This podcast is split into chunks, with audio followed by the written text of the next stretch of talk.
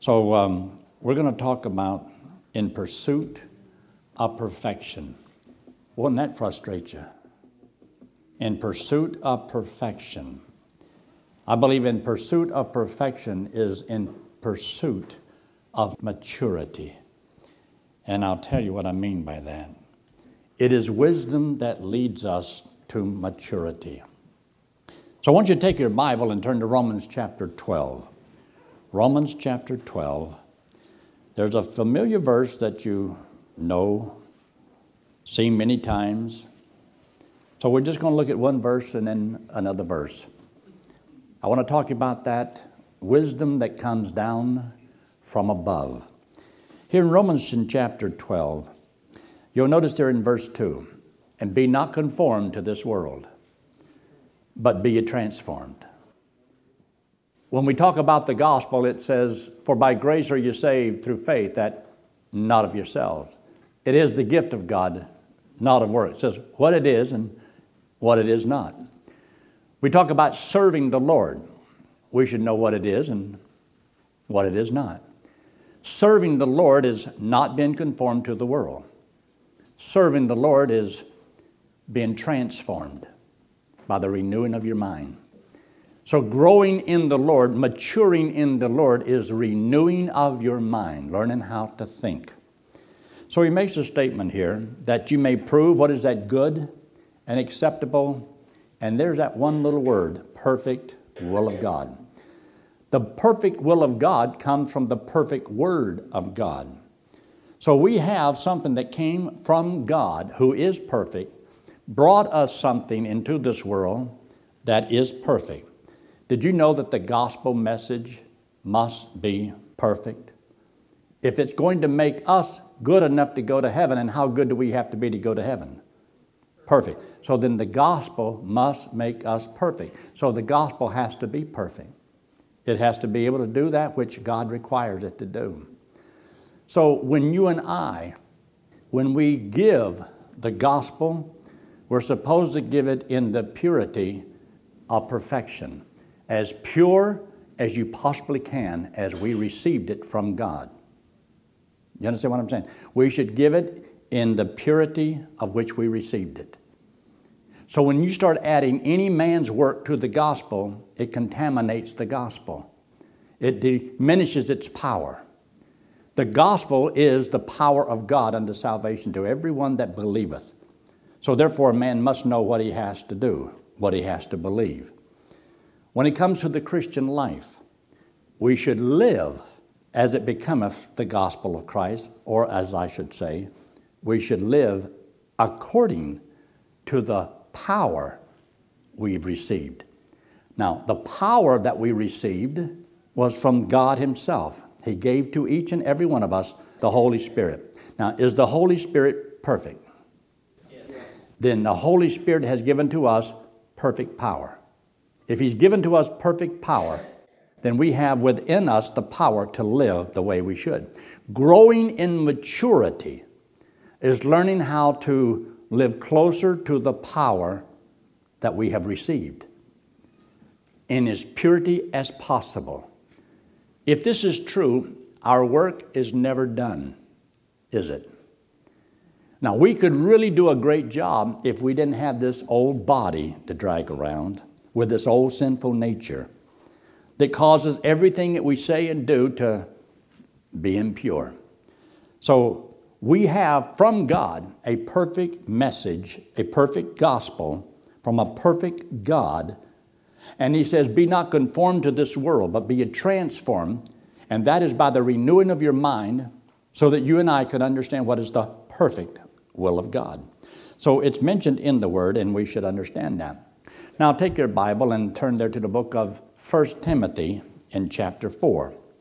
1 Timothy chapter 4.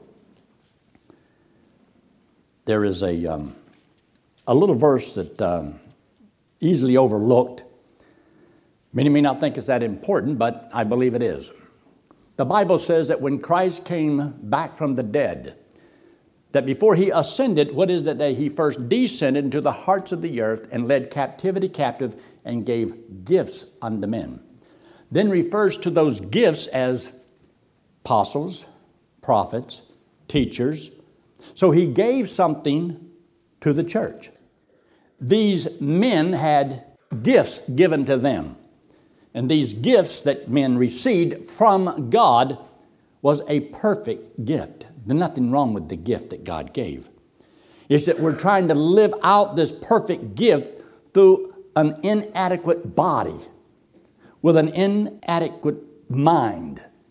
We don't think clearly.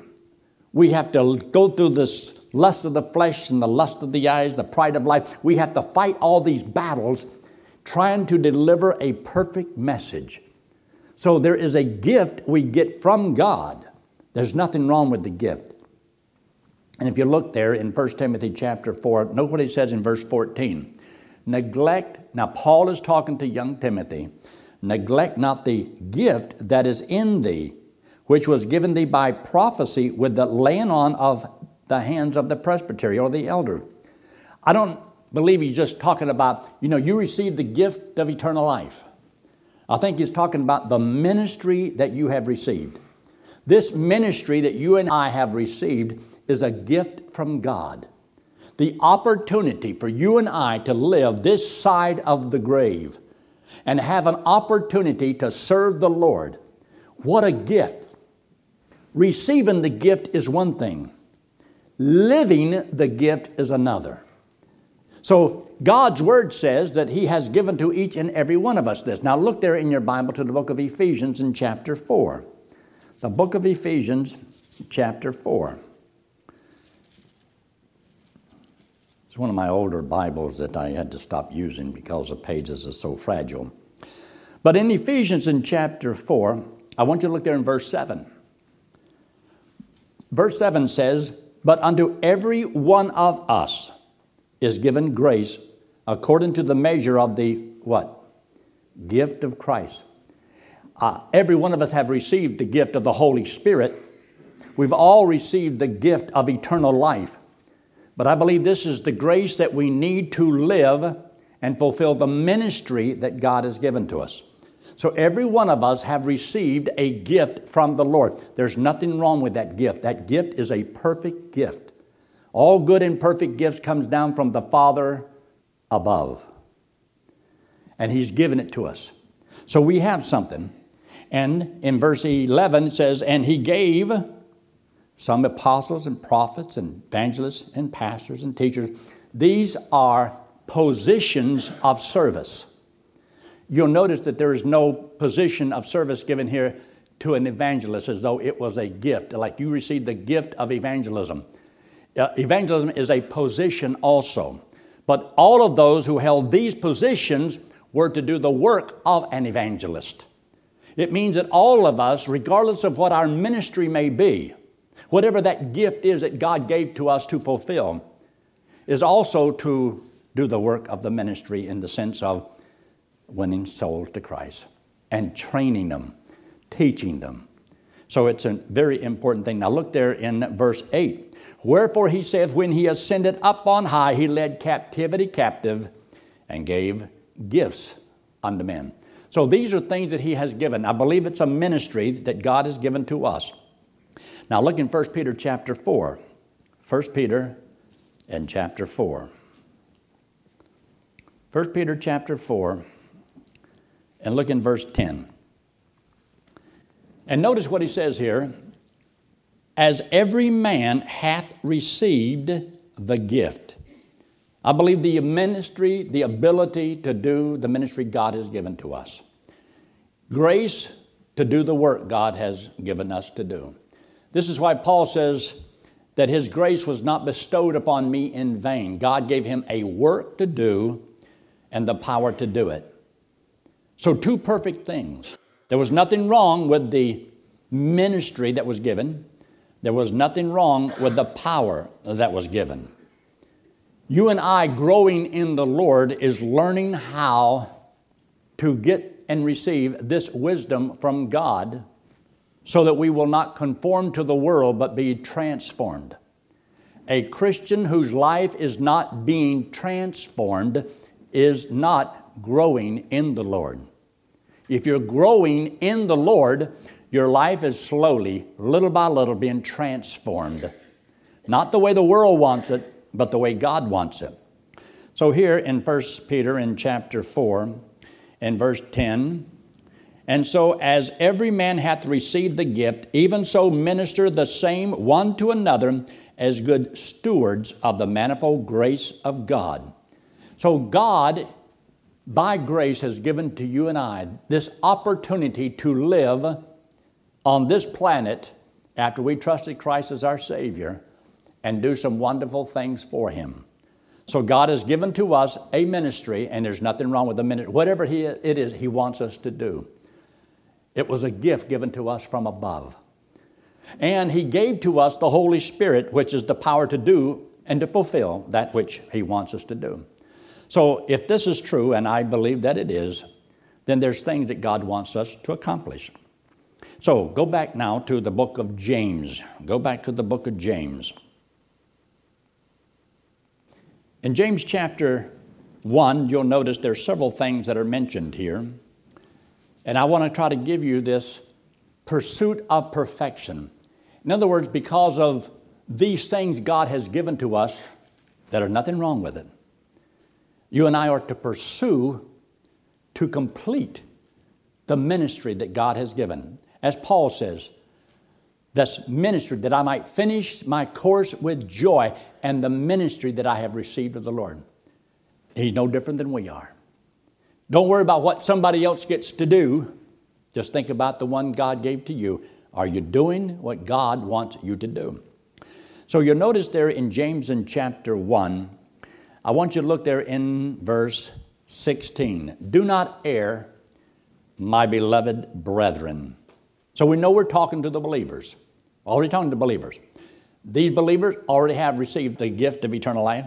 So he says in verse 17, every good gift, every good gift, and that is where God has given to you and me a gift.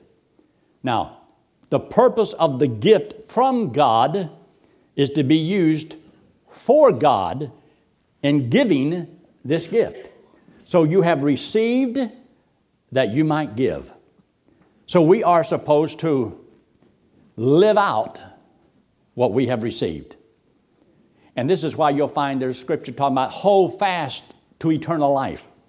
In other words, live now like you have eternal life and you're already in heaven. Live as though you didn't have an old sinful nature that craves the things of this world, so that you can focus upon what God wants you to do. And then he says, Every perfect gift is from above. Then he takes this whole book of James and tells us why you and I ought to be joyful, thankful, thrilled to death Count it all joy when you fall into divers temptations.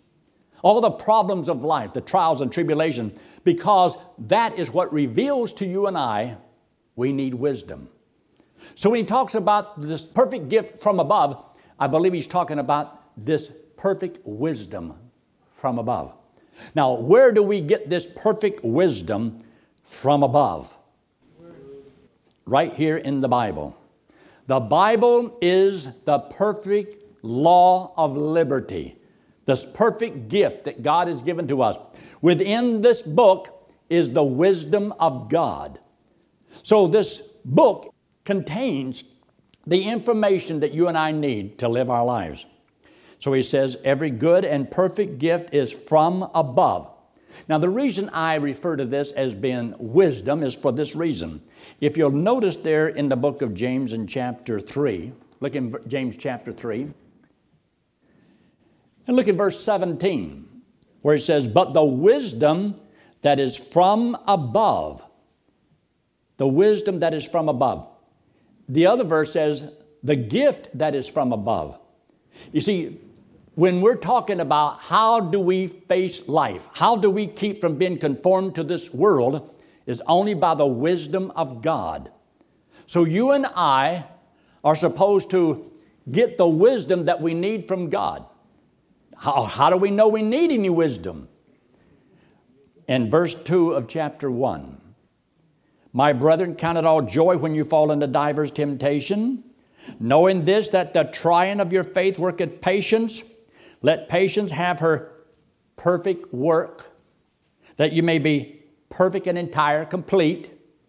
In other words, the Word of God wants to perform a perfect work in us. But when you're talking about performing this work through us, it has to work through these old earthen vessels. So nothing that we do comes out as pure as when it came in. That would be great if it did. But you and I, in giving the gospel, the pure that it comes to us and from us, it has power in people's lives, and people can understand it and trust Christ as Savior. You add one work to it, and you have mutilated all of it. it and they can't understand it, and they can't understand the Christian life.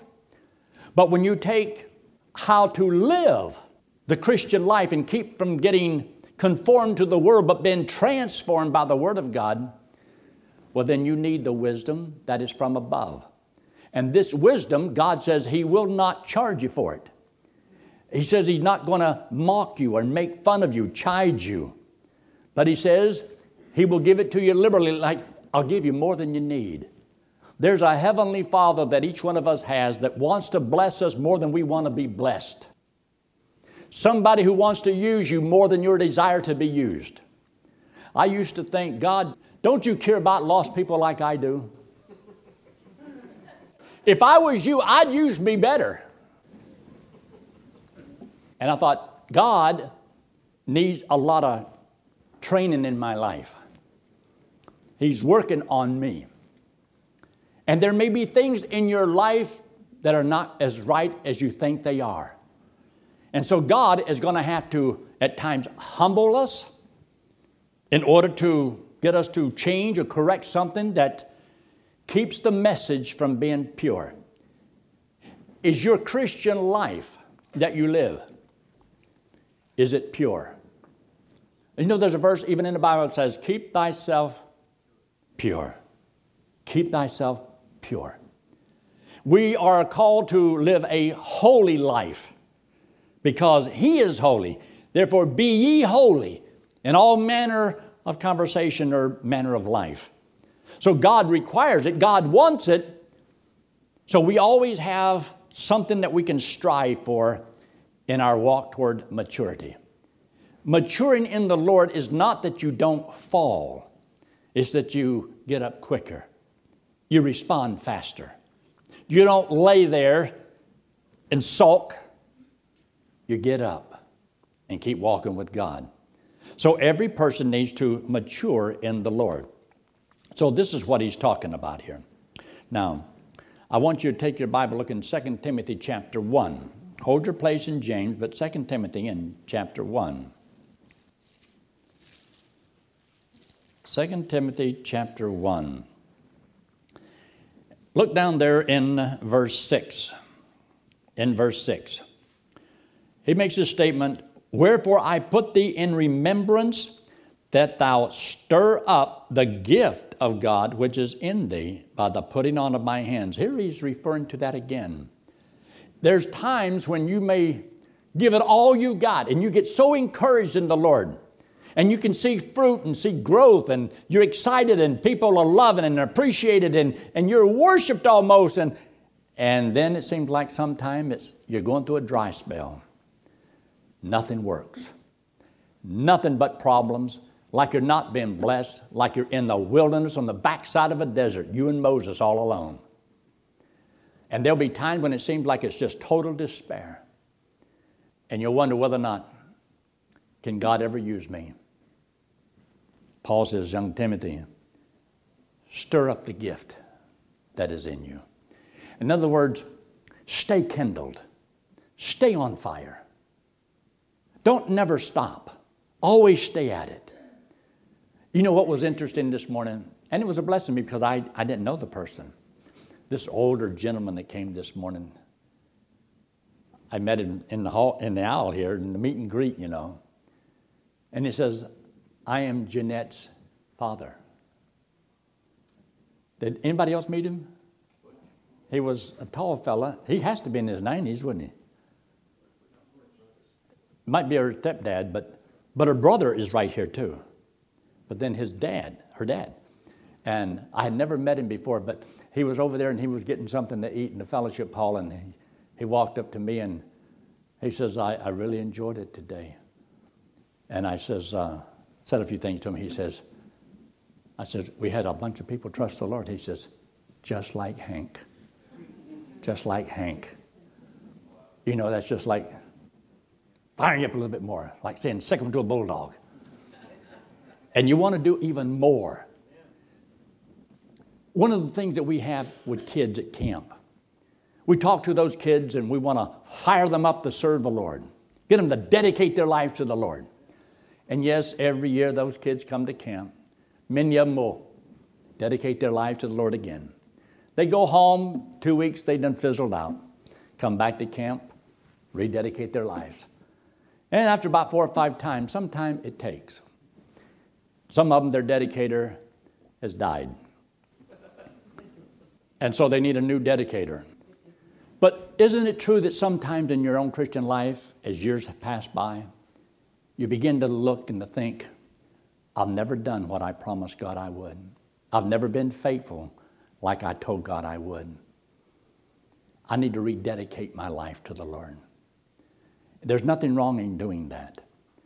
To stir it up all over again, to get excited about it all over again. I used to dream when I would read the Sword of the Lord and I'd read books about missionaries and those that have had great revivals over the years, you know. And I think, Lord, I'd love to see that. I don't want to just see it, I want to be involved in it. I want to help there be a revival in this country.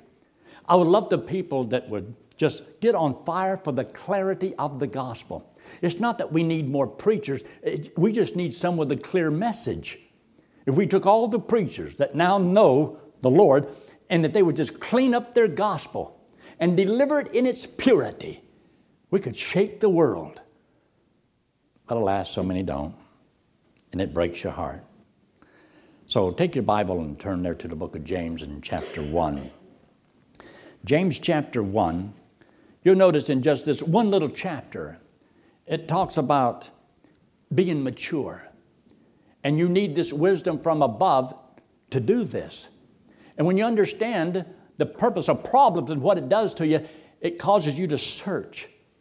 Not to throw up your hands and quit and be in despair and say it's not worth it. It is worth it. It's always worth it to serve the Lord. But then to remind us that, look, this good and perfect gift comes down from the Father above.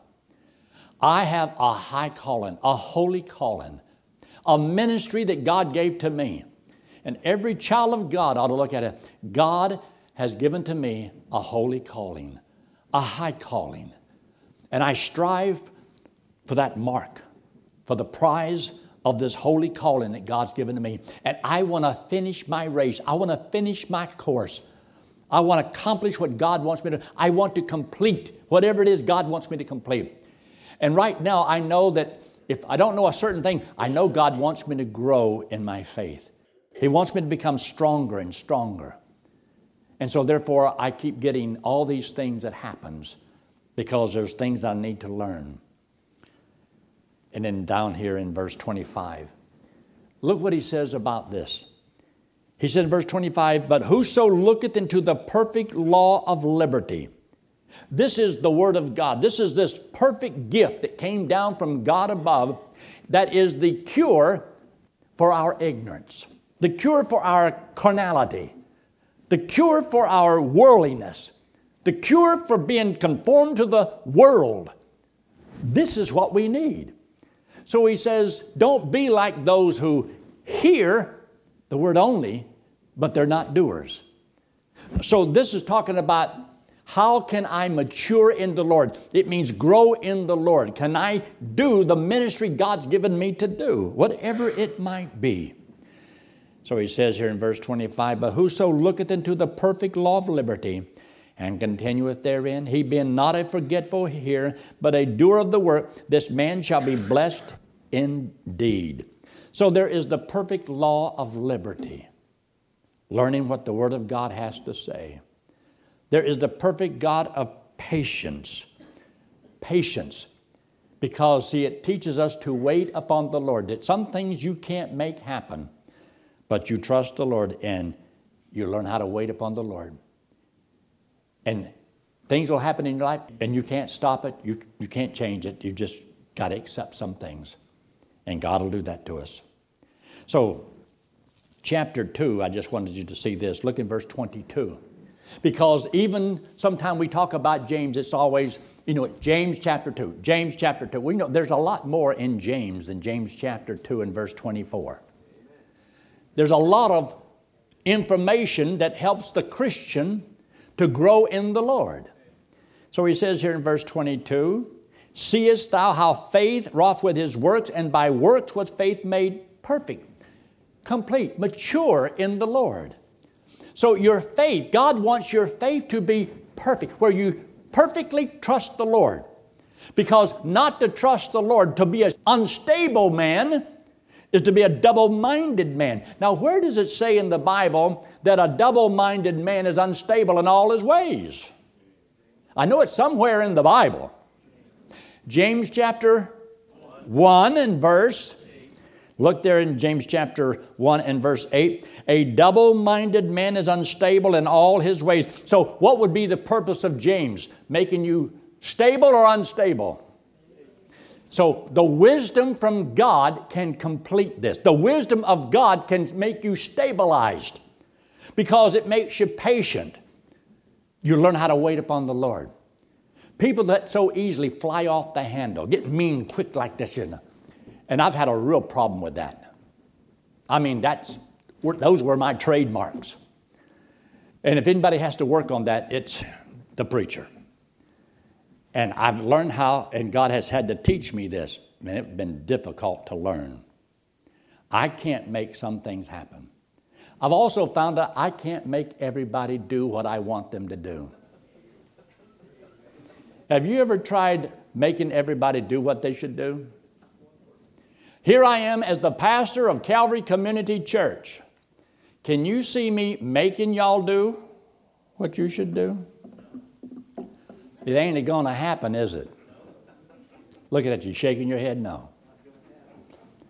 Would it be neat if y'all were just so sweet and submissive that it didn't matter what if the preacher told you to do? Oh, yes, preacher, I sure will. Man, you, you ever seen a cat when he's scared? And whenever they get on you, they dig all four claws in.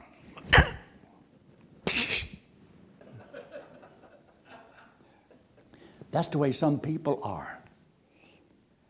Wouldn't it be neat if everybody was just so sweet and wonderful? No, we're not like that, are we? No. Not all the time. Maybe some people, none of the time.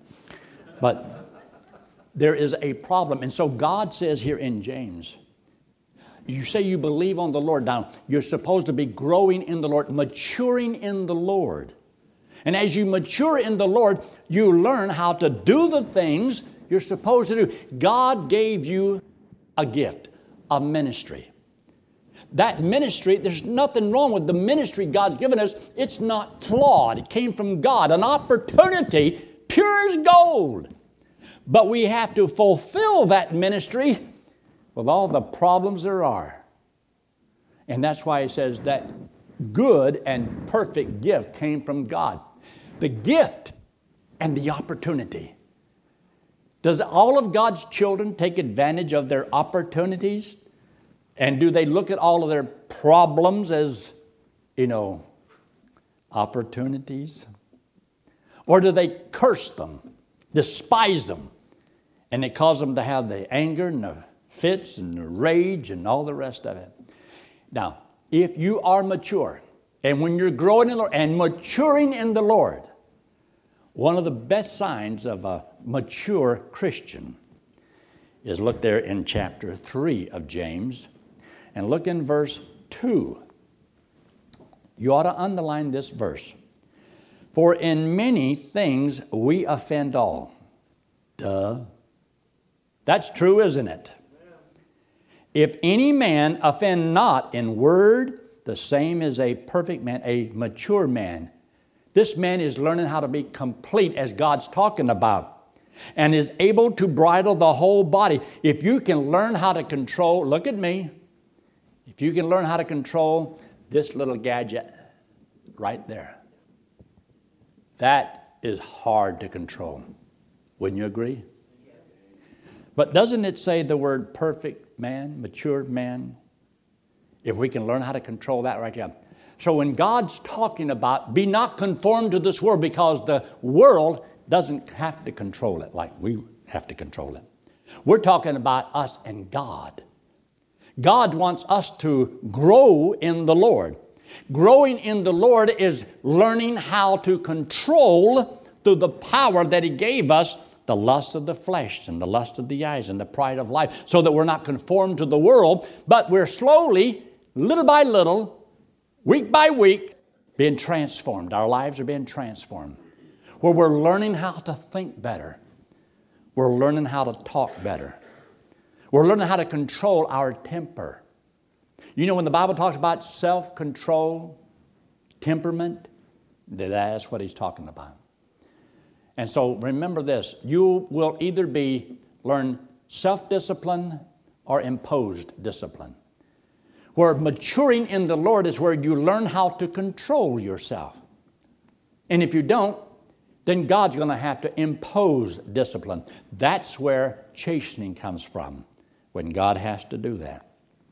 So, this is given to us the restraints, the power you need to restrain yourself from saying something you shouldn't say, or the saying it the way you shouldn't say it, or doing things you should not do. So, this is why he says down here in verse 13 of chapter 3 who is a wise man and endued with knowledge among you? Let him show out of a good behavior his works with meekness of what? Of wisdom. But if you have bitter envying and strife in your hearts, glory don't brag about it. You're not a godly individual because you're losing it. And you're going to be unstable. And it won't take much to tick you off. You're going to live right on the edge. Have you ever been around people that you have to be so careful that you're walking on eggshells because you don't know how they're going to respond? And you know if I do this, they're going to do this. If I do this, they'll do this. Some people think, find out what annoys your wife and do it. No. You find out in learning to read your husband and wives or people you work with and try not to do that. Because you see, you don't try to put a stumbling block in somebody's way to purposely cause somebody to flare up. Because if there's anything about growing in wisdom, is learning how to read the person even married to. You know what to do, what not to do, what to say, what not to say. But some people, they never learn and they just repeat the same thing over and over and over and over again. Aren't you glad it isn't you? Okay, we'll move right along here. But remember, he's talking about the things that we're supposed to say and do. This is why he says now in verse 14, But if you have bitterness and envy and strife in your hearts, glory not and lie not against the truth. Now get verse 15, because this is so important. This wisdom descendeth not from where? That's the flesh. That's been conformed to the world. Is that what God wants you to do? And is that how God wants you to live? No. But he says the wisdom that comes from above. This is when you are learning to mature in the Lord, where you can control the attitude, learning how to think. That you may be transformed by the renewing of your mind. Because the tongue speaks what's on the mind. You can't control the tongue, you have to control the mind. This is why he says in the book of Philippians, chapter 4, think on these things, and the God of peace will be with you. So there's a, a way to think. Now look there in chapter 4 and verse 17. It's not the word perfect, but it does have with it something that we're supposed to consider. In verse 17, therefore to him that knoweth to do good. So we are talking to those who claim to know to do right. And we all know we're supposed to do right. That is not a sign of wisdom when you know what to do. What would wisdom be?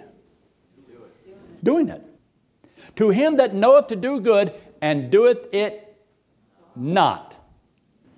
Well, to him it is what? Sin. And you know he has a couple things to say about sin. So look there very quickly in James chapter 1 and notice what he says in verse 14. In verse 14, he makes this statement But every man is tempted when he is drawn away of his own lust and enticed. Then, when lust hath conceived, it bringeth forth what? Sin. To him that knoweth to do good and doeth it not, to him it is sin. And sin, if you know what to do and you won't do it, are you obedient or rebellious? Are you obedient or disobedient? I'm not trying to get you to raise your hand, I'm just trying to get you to think for yourself, okay? I don't want five of you raising your hand. It's my wife. no. Learn how to govern yourself. You'll have a big enough job right there alone. It's amazing how we always want to straighten out somebody else. I've had people say, Boy, that was a great sermon. Boy, I knew who that was right. Oh, that was just perfect for. I just wish my husband had been here. It could have been for that person. I saw this one person, they kept, every time I say something, they duck down like this here. I said, What was you doing that for? So it hit that person behind me. That one's not for me. Pshing, that one goes there. Pshing. Sit there and dodging back and forth. Are you maturing in the Lord? Are you stronger now than you were a year ago? Are you getting closer to the Lord? Are you still battling the same thing all the time? And you're not getting victory over those things. Do you think God wants you to always be down and discouraged and easily upset and all that stuff? Or are you developing patience? Patience. I don't need any more patience. I got all the patience I want. I haven't heard about my Bible yet. I sure hope I get my Bible back. But you know what I got to do? Be patient. I can't make it happen. So, should I fall apart in the meantime? And I'll be honest with you, that Bible means an awful lot to me. Awful lot to me. But you know, one thing I found out I can't lose. I can't lose the Lord.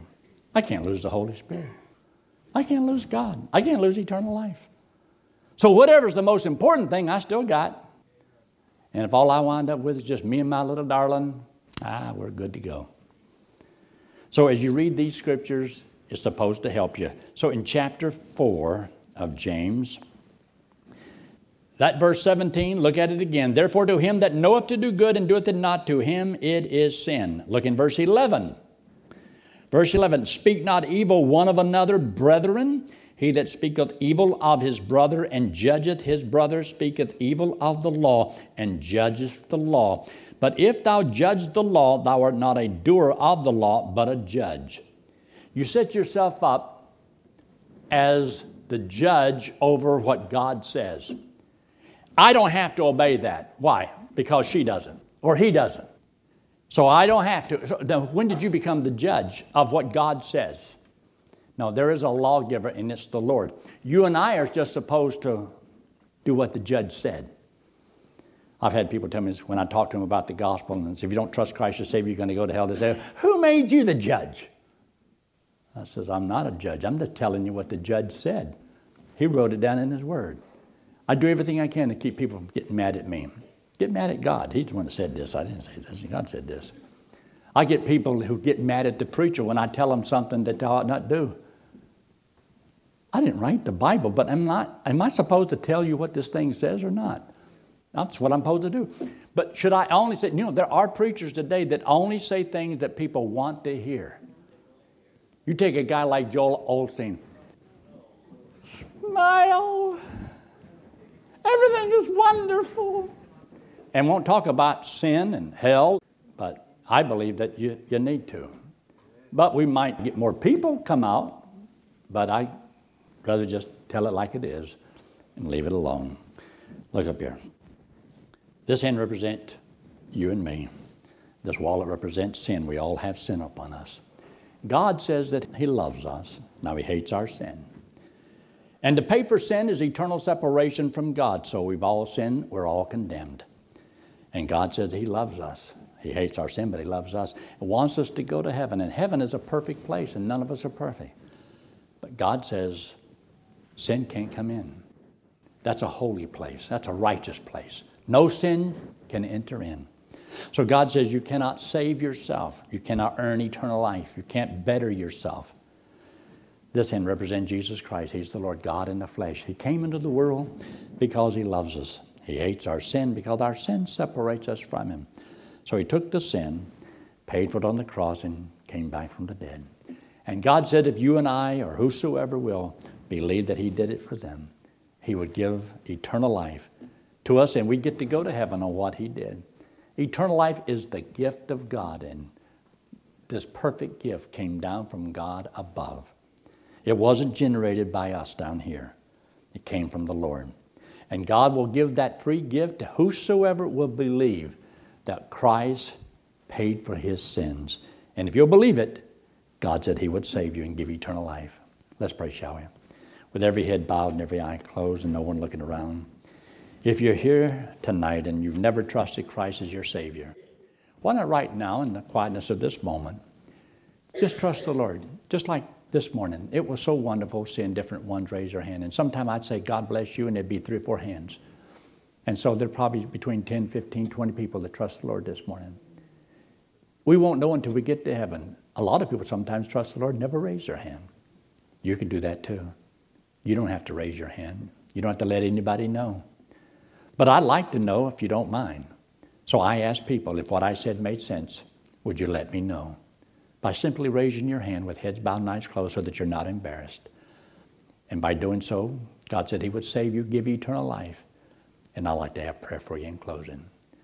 Is there anyone at all before we close? Say, preacher, that made sense to me, and I want to trust Christ right now as my Savior. Or if you're watching by internet, right there on the screen, you can reduce the screen back down to a smaller size, and it says, Yes, I will trust Christ as my Savior. I pray that you will. Is there anyone at all before we close? Just slip your hand very quick and put it right back down. Anyone at all? Our Father, we do thank you for your blessings. Thank you for loving us and saving us, giving us eternal life. And Father, also we thank you for the privilege we have to come before you, to thank you for this great opportunity that you've given us a gift from above, a gift of a ministry and an opportunity to fulfill it. We pray that as we seek to do so, that we would walk with you and grow become stronger, to mature. And help us, Lord, to apply these things that we've heard tonight to our own lives. Help us not to be judges in other people's lives, always trying to point out somebody else's fault. A godly person doesn't need to do that. We just try to help people to walk and help them up when they, they fall. So bless each one for being here. Thanks for giving us a good day. In Christ's name we pray. Amen.